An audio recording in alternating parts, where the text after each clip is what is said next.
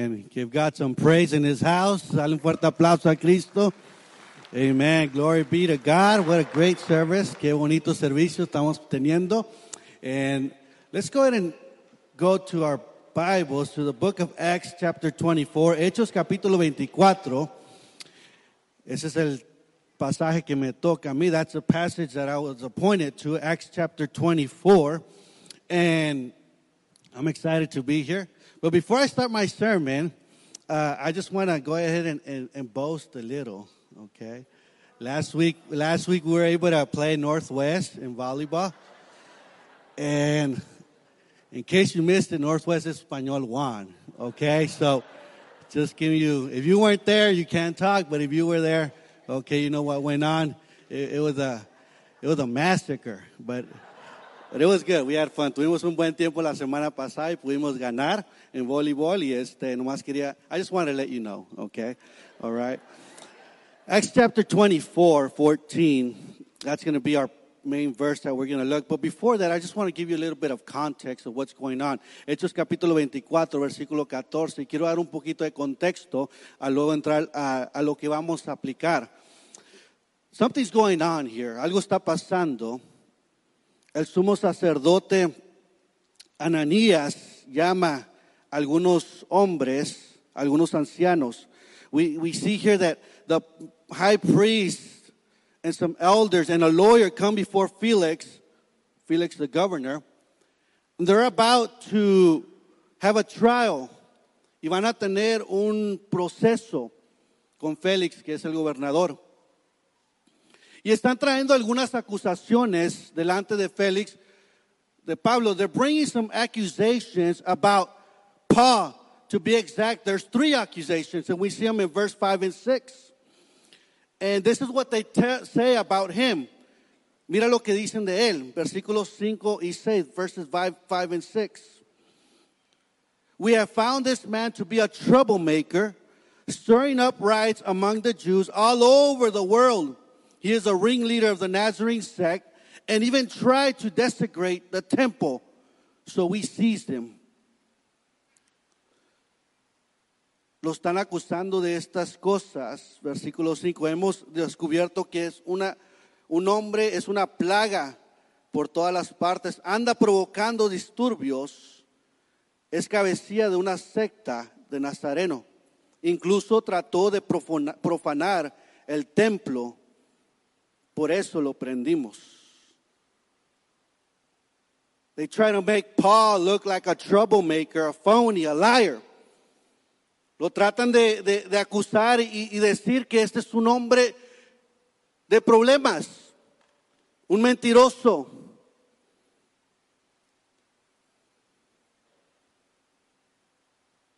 They're making him look bad. Lo hacen querer ver mal. And I just want to remind you this morning, quiero recordarte que eso es lo que pasa con nosotros igualmente. That's the same thing that happens to us. Our enemies, the enemy tries to make you look bad in front of this world. They lie about you. They make you look bad. They gossip. They attack your faith. They make fun of what you believe. Attack your values. They hurt your family. They say there's another gospel. They challenge our doctrine. They joke about our God and try to destroy everything we stand for. And that's what's happening to Paul. They're trying to make this man look like a fool. Están tratando de ser, ver a Pablo como un necio. They put him on a test. Lo están probando a él delante del el gobernador, delante de este sumo sacerdote, delante de este abogado, delante de la sociedad. Lo están tratando de ver como mal. In front of the governor, in front of the lawyer, in front of the, the priest, the high priest. They're making him look bad. It's a test that he's about to go ahead and be attacked and tested for. Now, now, what is the response of Paul? ¿Qué les, cuál es, eh, ¿Cómo contesta Pablo? Mira lo que dice el versículo 14. Look at verse 14. However, I admit, he starts with this I admit. He first tells them, hey, uh, what, what you've been saying is not true, but let me tell you what I admit for. Él dice, lo que ustedes me han acusado no es verdad, pero voy a admitir algo. I'm going to admit something today in front of everybody, en frente de todos. Ahora, now that, that word admit is very powerful. Es una palabra muy poderosa. That I was looking it up, I estaba viendo, and in the word admit, it's acknowledge, confess, I make known. He's about to disclose. He's about to make public. He's about to declare, profess, and own up to. Esa palabra, admito, es que él está reconociendo, va a confesar, va, va a hacer algo público y declarar. Y va a reconocer algo ahí. He's about to tell them something that's very powerful. This statement that's coming up, it's very powerful that changed the people around him. Que hizo cambiar lo que esta gente estaba diciendo. He admits what? ¿Qué está admitiendo? Oh, he admits that he worships God, the God of our fathers, as a follower of the way. Dice, hey, yo soy aquel que admito que yo sigo a Cristo, que yo sigo el camino. He said, I go to the way, I follow the way. He wasn't afraid to say it. He wasn't afraid to admit it. He was like, if you could accuse me of anything, but I'm going to let you know who I am and what I admit to and what is what I'm going to go ahead and tell you right now is that I follow Jesus Christ, that he is the way, that he's the one that changed me. He's the one that changed and has the power to change any person. The one that I follow, he said, is Jesus Christ. And let me tell you, church, if there's something that we could stand up for and stand by, it's Jesus Christ. Amen. Give God some praise. If there's something that we could do and, and, and abide by, it's through Jesus Christ. Why? Because he's the way. I, I, I see Paul when, when, remember when Jesus said in John 14, 6, Juan 14, 6, he said, Yo soy la, I am the way, the truth, and the life. And no one comes to the Father except through me. Paul knew that he had to share something that was going to transform people. That was the gospel. He, if there's something that was going to transform, was his Savior. If there was something that was going to make a difference, was the presence of God. And let me tell you, church, right now, let me decirte algo, iglesia. Si hay algo que nos puede transformar y cambiar este mundo y ayudarnos y defendernos, es Cristo Jesús. If there's something that could defend us, it's not us, church. It's not who we are, but Jesus Christ. God will bless you in the presence of those that break you. God will fill you in the presence of those that forsake you. God will use you in the presence of those that refuse you. God will lift you up in the presence of those that brought you down. God will promote you in the presence of those who persecuted you. God will crown you in the presence of those that cancel you. And God will shine on you in the presence of those that have shunned you. And that's why I say today, this morning, church, we have someone to follow, and that is Jesus Christ. Don't follow the world. Don't follow a cult. Don't follow an organization. Don't follow the, the ways of this earth, of this world, but follow Jesus Christ. Why? Because he's the best thing that ever happened. Let's pray. God, thank you, God, for you. Thank you for your love. Thank you, God, because you are the way, the truth, and there's no one but like you, Jesus Christ. And we worship you and adore you, God. And God, we lift up your name. In Jesus' name we pray. Amen. God bless you. Can you hear the prayers that people pray? Can you see the skies begin to break? When heaven and earth were face to face. Oh, how the world forever changed. For God is with us.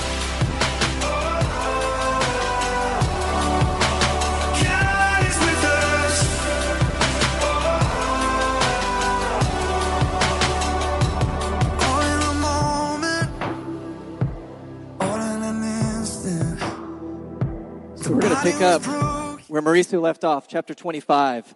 And we're really going to focus on the how and the why of what Mauricio described the Lord is producing in us and through our suffering. Look at chapter 25. We won't have time to read the verses, but we're going to look at this theme of the suffering that Paul endures. In this chapter, Paul is once again on trial. This time it's before a new Roman governor, Festus. Felix has left the scene. He's been called back to Rome. Festus is on call to serve as the emperor's representative, the Caesar's representative.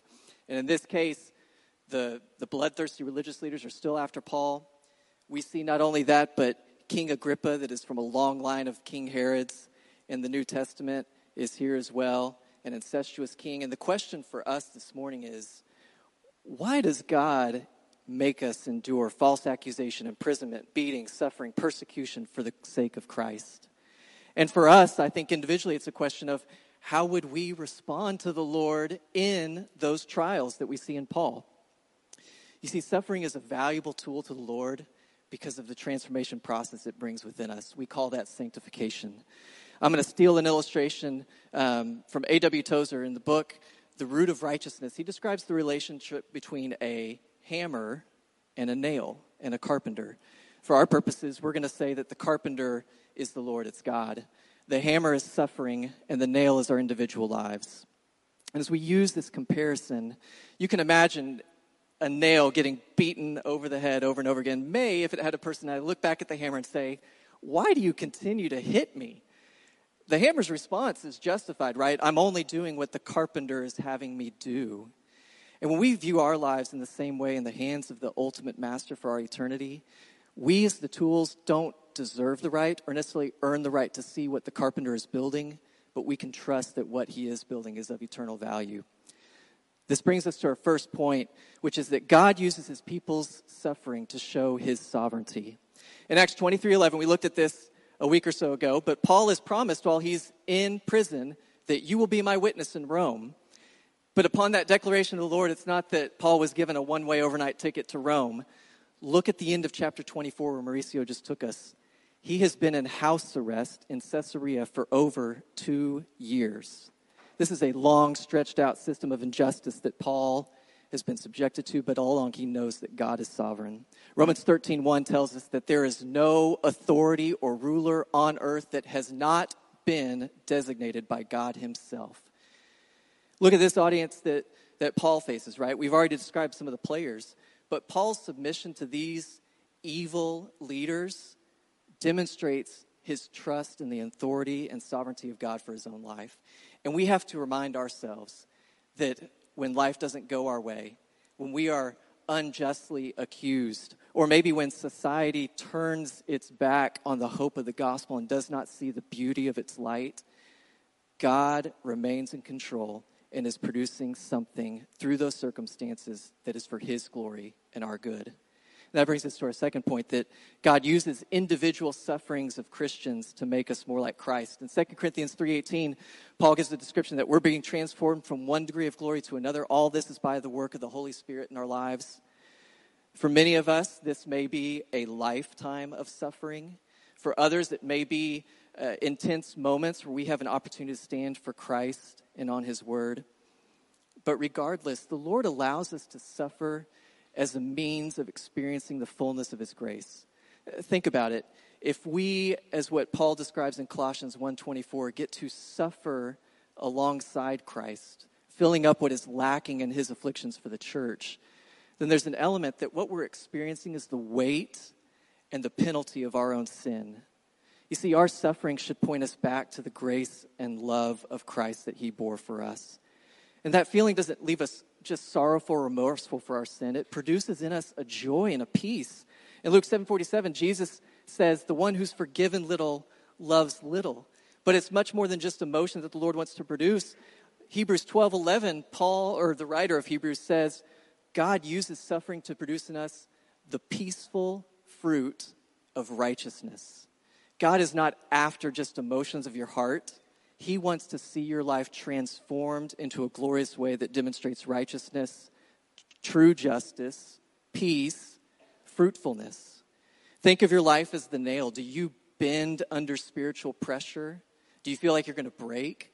Those are opportunities where we not only lean into the grace of God and the, the love that He's demonstrated through the cross, but we back up and we must mature in our understanding of what the Lord is producing and trust that the carpenter has an eternal value for our life even when we can't see it. And that's our third point, right? We're not in this together. God uses the collective suffering of the church and its members to not only build the church to a greater glory, but ultimately to expand his kingdom. In 2 Corinthians 1 through 7, Paul gives this description of how we receive comfort individually from the Lord, not just for our own good, but for the comfort and the benefit of others. God's not only given us historical examples from His Word, He's given us faithful believers throughout church history that have stood the test that they've faced. But God has also given us one another, hasn't He, church? Look around you. Look at what Paul provide, is provided while he's in house arrest. Where is his house arrest? Where is he sent back to prison? Caesarea. Do you remember who was in Caesarea? Philip, Agabus, the other brothers and sisters that warned him, Paul, don't go to Jerusalem. We don't want you to be arrested. God, in his divine sovereignty, puts him in the best situation that Paul could be in. Not only is Paul able to be comforted and he's allowed to have visitors come and meet his needs, but he's able to comfort them by demonstrating what it looks like to suffer well for Christ. See, God has designed the church to be built up through mutual upbringing. What does that mean? The nail doesn't get to choose what other nails it's placed next to. Nails don't get to choose if they're a finishing nail for a nice piece of molding that everybody gets to see, or if they're a foundational nail that's hidden underneath the structure and the foundation of the church. But God, in His divine sovereignty, has provided us one another so that we can comfort one another's. Church, it's much more than just lifting ourselves out of the journal entry for our own good to say, God, thank you for bringing me through this. It's actually counterproductive for us to keep that to ourselves and not share with one another. You see, if you take our illustration, when we remove ourselves from community, we actually flip the hammer and we pull out or deconstruct what the Lord wants to build through us.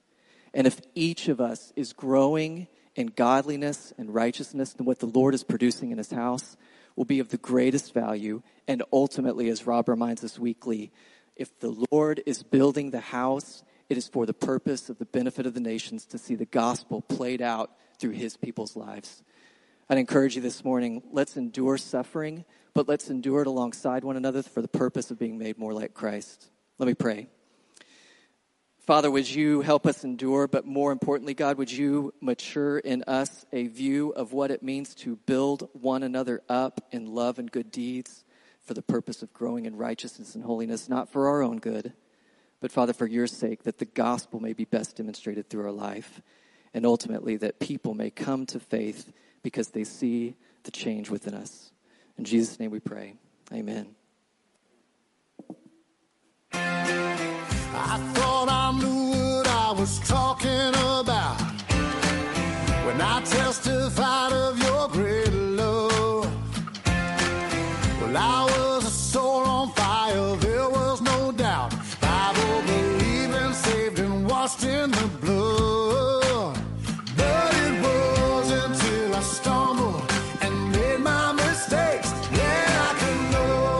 my soul how amazing was grace. You brought me blessings out of a tragedy. Buenos días, iglesia. Good morning, church. Ve- Vayan conmigo a Hechos capítulo 26 Come with me to Acts chapter 26. y ya no tengo que dar mucho contexto porque ya los hermanos lo han hecho por mí. I don't have to give a lot of context because our brothers have already uh, set that up for me. Pero en el capítulo 26 nosotros encontramos al apóstol Pablo haciendo algo que usualmente lo caracterizaba a él. In, ver- in chapter 26, we find Paul doing something that he is used to doing and, and something that they recognize Paul doing. Es que bajo cualquier circun- circunstancia él defendía el nombre de nuestro Señor Jesucristo. That by any circumstance, he would defend the name of Jesus Christ, our Lord. Y esta vez él estaba siendo acusado de predicar el Evangelio de Jesús nuestro Señor. And he was being accused of preaching the gospel of Jesus Christ, our Lord. Y eh, como parte de su defensa de esta acusación, And part of, the, of his defense of this accusation was his testimony. él comparte su testimonio, He shares his testimony, la forma en que el Señor se le apareció a él cuando él estaba en su camino a Damasco. the, the way Jesus appeared to him when he was going to Damascus.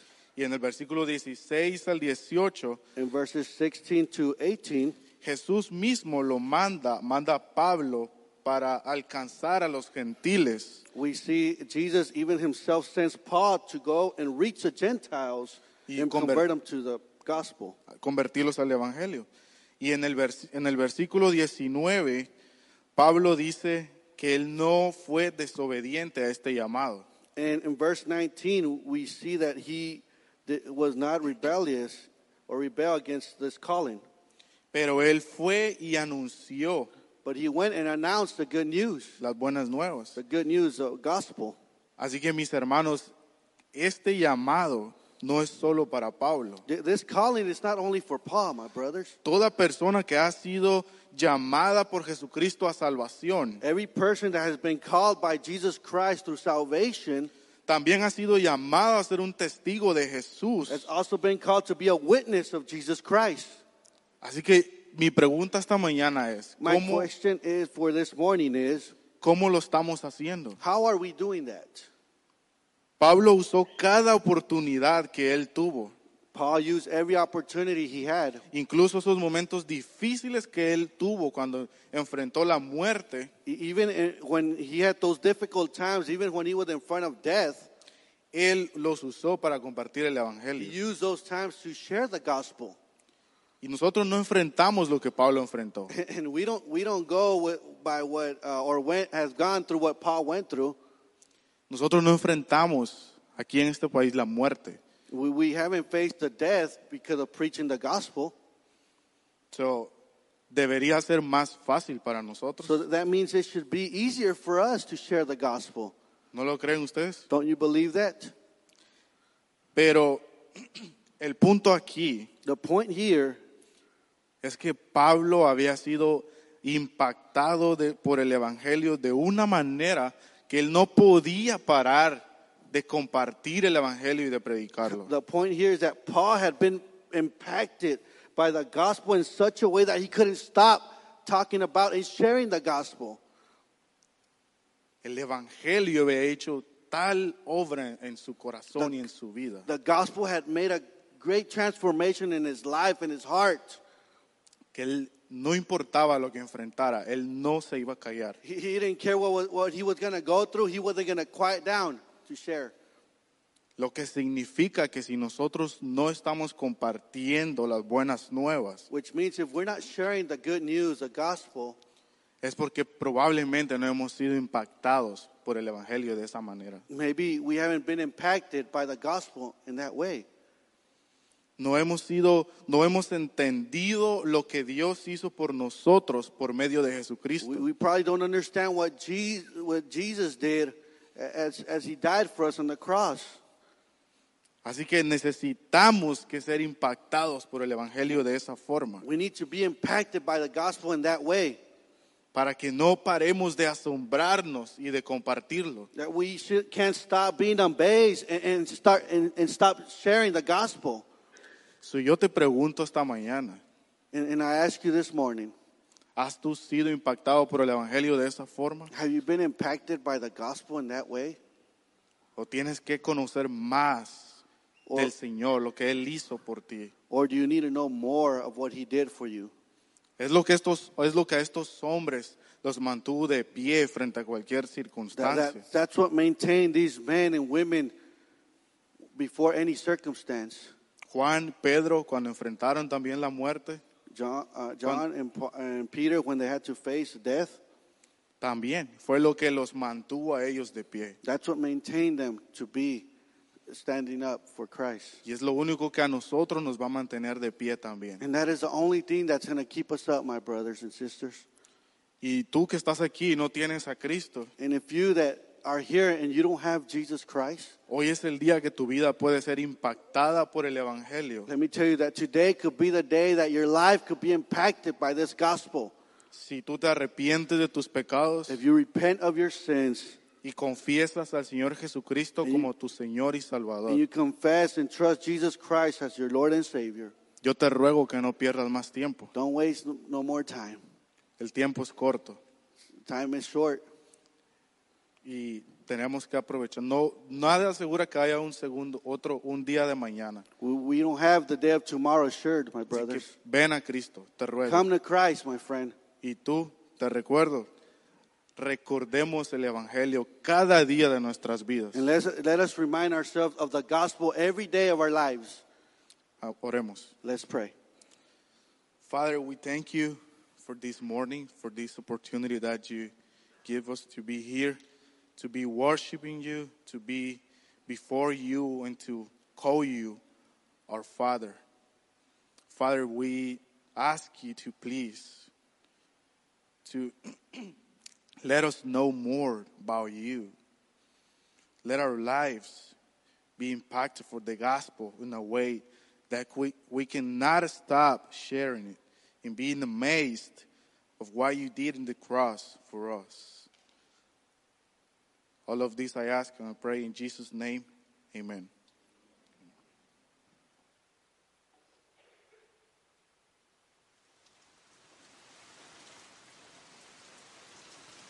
In the eye of the storm, you remain in control. And in the middle of the war, you guard my soul. You alone are the anchor when my sails are torn. Your love surrounds me in the eye of the storm.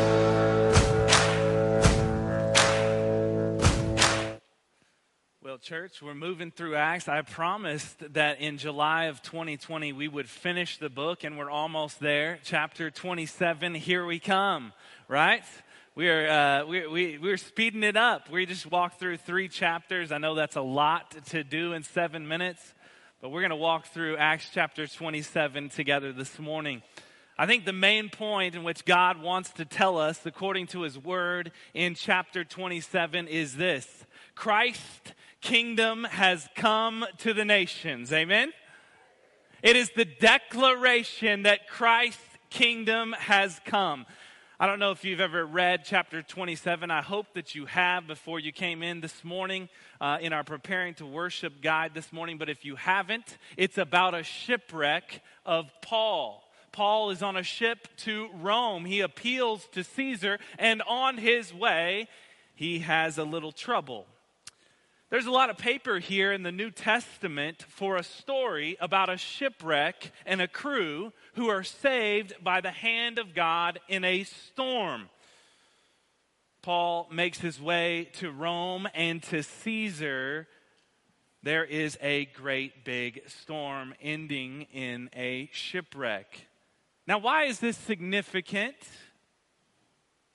Do you know why this is significant? The, the Bible takes a lot of paper here in chapter 27.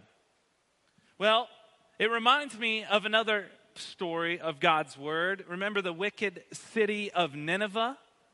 In which God had called the prophet Jonah to go and to call out the wickedness of the city because the evil has come up to God. Basically, it's God's man, God's prophet Jonah.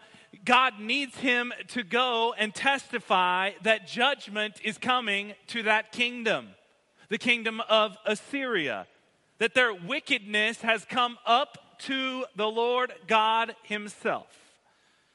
And the story of Acts 27 has significant similarities to the story of Jonah. There is a call to God's man to go. Jonah to Nineveh, and Paul to testify in Rome. There's obviously a ship involved, there's a crew involved, there's also a storm involved in both stories. No go Jonah, remember him? He goes in the wrong direction. While Paul willingly goes to Rome in chains. Both suffer extreme storms, one in the instance, the crew must be thrown over. I'm sorry, Jonah must be thrown over to save the crew. Jonah 1:12 says this, he said to them, "Pick me up and hurl me into the sea, then the sea will quiet down for you. For I know it is because of me that this great tempest has come upon you." And so he tells them to throw him overboard. In the case of Paul, the crew must stay on the boat with the man of God to be saved. Look at verse 31 here of chapter 27. Paul said to the centurion and the soldiers, Unless these men stay in the ship, you cannot be saved. They're trying to escape, and Paul says, You must stay with me in order to be saved. But what I want to focus on this morning is this God sends both these great men to these great and wicked cities of the world to declare his rule and his reign among the nations. One to Assyria and one to Rome. Look at with me in chapter 27 verse 21. Since they had been without food for a long time, Paul stood up among them and said, Men, you should have listened to me and not have set sail from Crete and incurred this injury and loss. Yet now I urge you to take heart, for there will be no loss of life among you, but only the ship. For this very night there stood before me an angel of the of the God to whom I belong and whom I worship. And he said, Do not be afraid, Paul. You must stand before Caesar. And behold, God has granted you all those who sail with you. So take heart, men, for I have faith in God that it will be exactly as I have been told. But we must run aground on some island.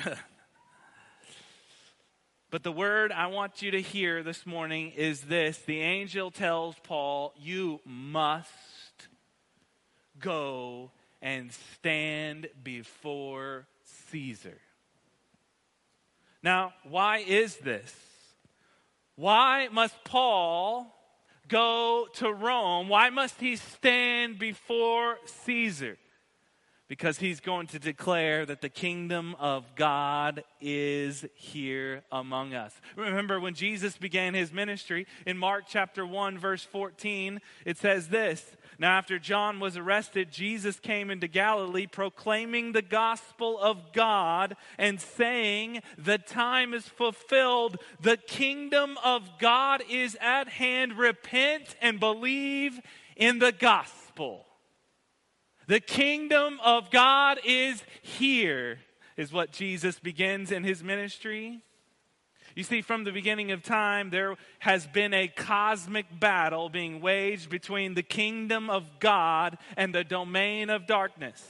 The seed or the followers of the serpent, Satan, and the seed or the children of God Himself. Remember back in the garden, the, the, God says to the serpent, He says this I will put enmity between you, the serpent, and the woman, and between your offspring and her offspring. He shall bruise your head, talking about the seed of the woman crushing the head of the serpent, and you shall bruise his heel. The offspring of God and the offspring of the ancient serpent will be at war with one another, but God will raise up one who will crush the enemy, even though the enemy will strike. Nineveh is a representative of the wicked kingdom of Satan. In Genesis 10, the table of nations, there's an antichrist like figure who builds the Tower of Babel. You know that? His name is Nimrod, and he builds this tow- tower up for himself to be like God, to make himself go to the heavens like God. The, the, the Genesis 10 tells us that Nimrod is like a mighty hunter before the Lord, and he, the beginning of his kingdom is Babel. And it continues from there after the Tower of Babel he went into Assyria and built Nineveh. He, he, he builds Nineveh, this wicked and great city. It is a type of beast, if you will, in Daniel, which describes these wicked empires the Babylon, Medio Persia, Greece, and the largest and most wicked in Daniel chapter 7 is Rome. And as these beasts who persecute God's people are types of the ancient serpent's kingdom, and now Paul must go to the heart of the kingdom of darkness and testify to Caesar. Who is this Caesar, you ask? This Caesar is Nero himself, possibly the most wicked and cruel human being who persecuted and killed Christians in horrific and humiliating ways. Paul would go to testify to this man, Nero Caesar, and to Rome, the beast, in which is described in Daniel chapter 7, because he would declare the kingdom of God is here and has conquered the kingdom of the enemy. So, why does this matter, church? I know I'm out of time, but why does this matter? Revelation 12, 9 through 11 tells us the story. It says this And the great dragon was thrown down, that ancient serpent who is called the devil and Satan, the deceiver of the whole world. He was thrown down to the earth, and his angels were thrown down with him. And I heard a loud voice in heaven saying, Now the salvation, the power, and the kingdom of our God and the authority of his Christ have come. Amen. For the accuser of our, of our brothers has been thrown down, who accuses them day and night before our God, and they have conquered him by the blood of the Lamb and the word of their testimony. For they love their lives not even to death. This is why Paul goes to Rome to declare the authority of Christ and saying, The kingdom of God has come now. He must go to Caesar. He must go to Rome. God's people declare Jesus as king. The enemy has no more hold upon the nations. Just as Jonah went to declare God as king over Assyria, Paul goes to Rome to declare that Jesus is king and the kingdom has come. The beginning of the book begins in Acts chapter 1, verse 8, but you will receive power when the Holy Spirit has come upon you, and you will be my witnesses in Jerusalem, Judea, Samaria, and to the ends of the earth. The kingdom of God has come. You will witness who Christ is, that he is King and Lord over all the nations. You say this, well, Rob, why, why is uh, everything, if God's kingdom has come over the nations and that he rules and reigns, why hasn't it been fully established? Well, there's a difference in this age before the second coming of Christ. Because in this age, Christ sits at the right hand, far above all rule, authority, and power, and he does his saving work. But in the last day, every rule, authority, and power will be destroyed. Opposition will be over. Christ reigns until that work is completely finished. And Paul says this the last enemy to be destroyed is death. And Revelation 20:14 describes that then death and Hades were thrown into the lake of fire. Jesus is coming back. He has established his kingdom now through his church. He rules and reigns today. And Paul is declaring that to the, to the wicked city of Rome and the wicked leader who is Nero Caesar. God's people must declare that in their life, in their place of ministry, in their workplace, and in their home. The King of heaven rules and reigns. The Lamb who was slain has conquered. Let us be a church that declares his glory among the nations. Let's pray. Father, we thank you.